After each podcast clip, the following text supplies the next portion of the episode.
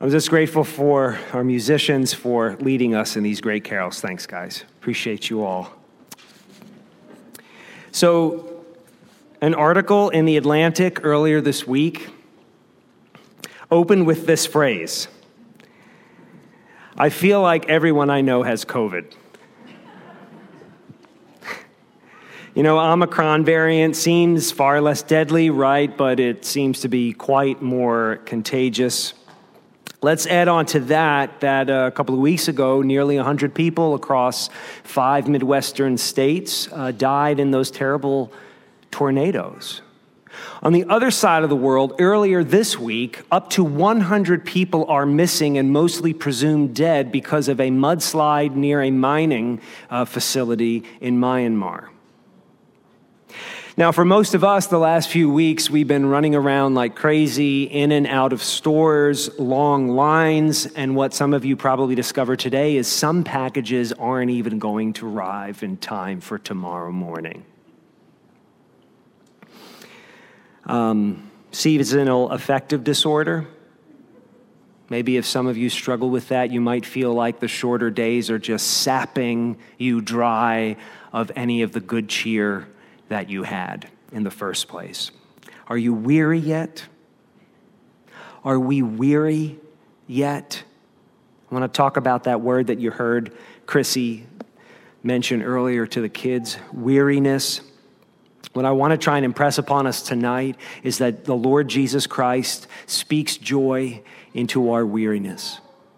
That the Lord Jesus Christ speaks joy into the predicament of a weary world.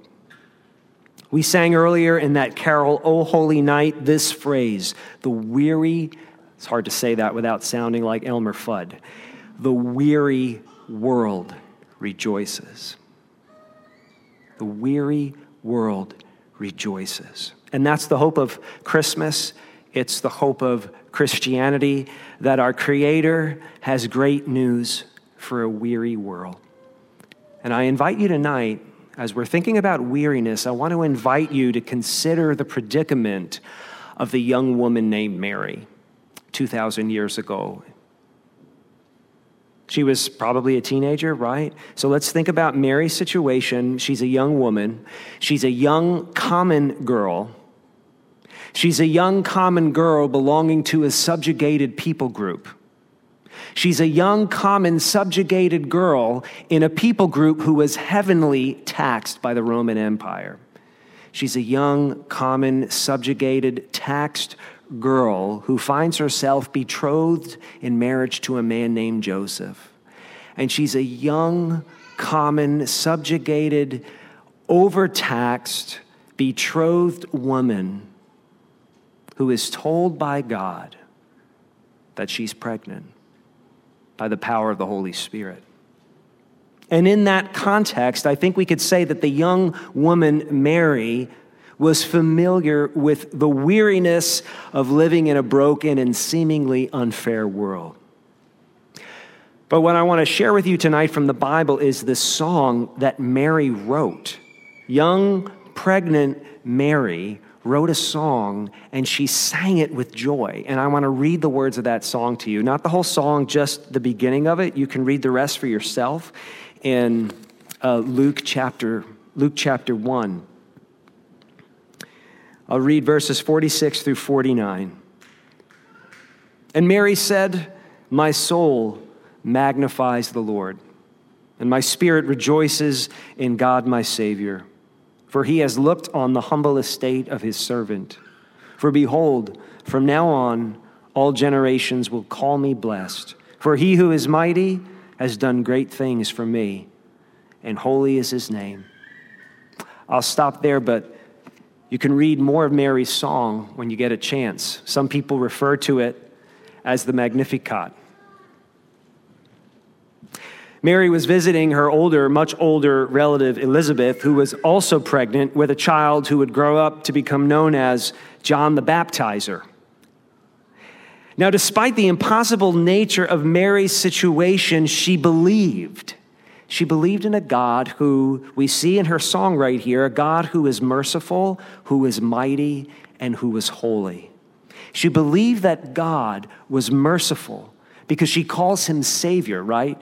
She, said, she calls God her Savior, somebody who looks upon the humble estate of his servant, meaning herself. So she knew God is a Savior who forgives sinners like me.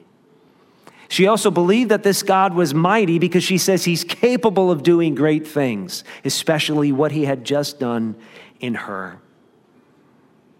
Finally, she believes in a God who is holy. I don't mean holy as in aloof from the problems and the weariness of this world. I mean holy in the sense of God is not tainted by the weariness of this world. Now, we have no indication that young Mary, or at any time in her life, that Mary was happy, to use a different word. We don't know that Mary is happy, but we know that she was joyful because of the words of the song she sang. Happiness comes from good fortune. If you're a part of our church, we've talked about that before. Happiness comes when things go well for you. Joy is different. Joy comes from hoping in God. Joy comes from hoping in a God who is merciful, who is mighty, and who is holy. And Mary believed all those things about him. Why else would she call him her Savior? Joy, in a sense, is Jesus' impact on people from news of his coming, from news of his very conception, people were filled with joy. The news of his arrival, of his birth, filled some people with joy. And as he grew and lived over three decades on this planet, at the sight and the impact of his miracles and his healings, people were filled with joy because of Jesus. And then finally, at the sight of his resurrection, his physical resurrection, although he had been brutally executed on a Roman cross three days before, at the sight of the risen Jesus of Nazareth, people rejoiced.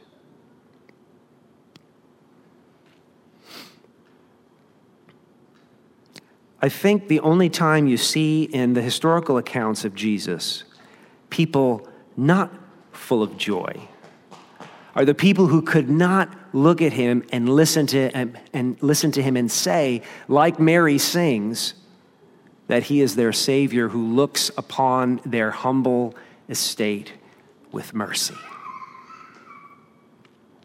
And although weariness still remains in this world, we hope in rejoicing to see Jesus again.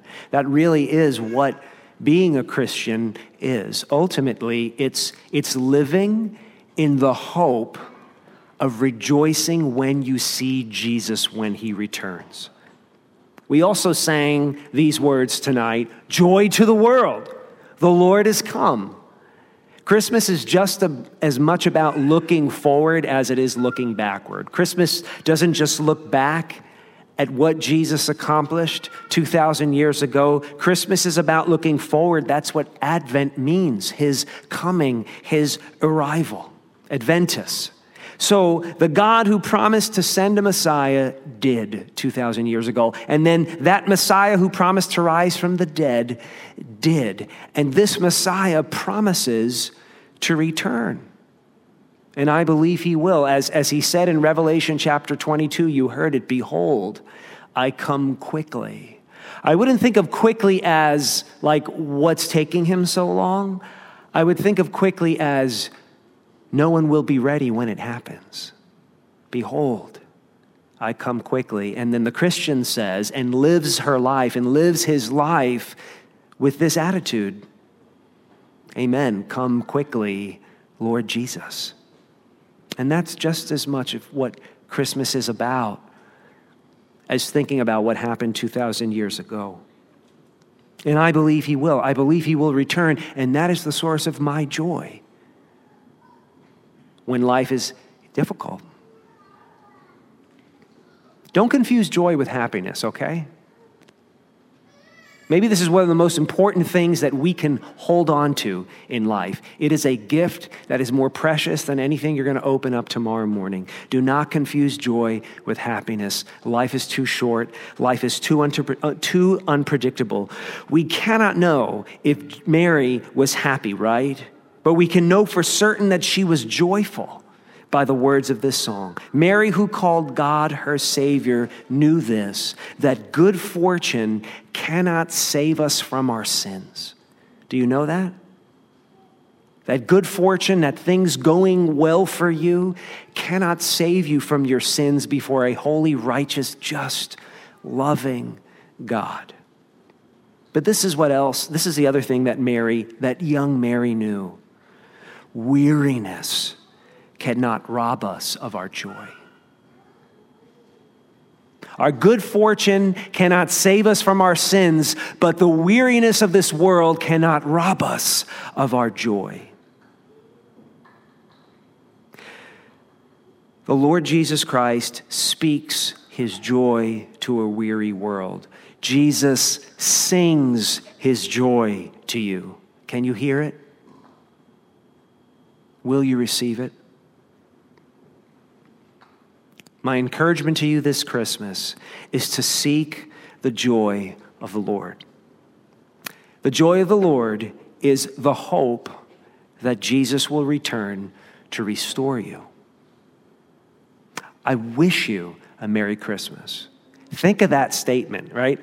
I wish you a Merry Christmas, whether you hear Bing Crosby singing it to you or whether you say it to one another tomorrow morning. I wish you a Merry Christmas. It's like hey, I, I really hope you have a great time. I can't make that happen for you, right? But I wish you a Merry Christmas. And then you say a week later, Happy New Year. I wish you a happy new year. I really hope that 2022 is happy for you all. But I can't guarantee that. But God promises his joy. Jesus Christ promises joy if you let Jesus be bigger to you than any gift or good fortune or success or praise that you could possibly receive to tomorrow or for the rest of your life. God promises you joy if you let Jesus be bigger than anything or anyone who makes you weary. I hope you have happiness and good cheer. But I promise you joy. If you let Jesus be all that Mary sang he was and all that he has proved in history to be, the weary world rejoices. Merry Christmas. We're going to sing Silent Night. Uh, let me pray for us first. Our great God, we stop and pause for a moment of silence to remember that you are holy and that we are not, that you are merciful and we are often not, that you are mighty and we are puny. But on this Christmas, we ask for your joy. Father, we want happiness. We want good cheer. We want good fortune. But we ask for your joy, and we ask for the faith to receive your joy, the hope that you will never leave us or forsake us, the hope that your Son is not finished with this world and will return to give us who trust in him the greatest gift of all. In his name, amen.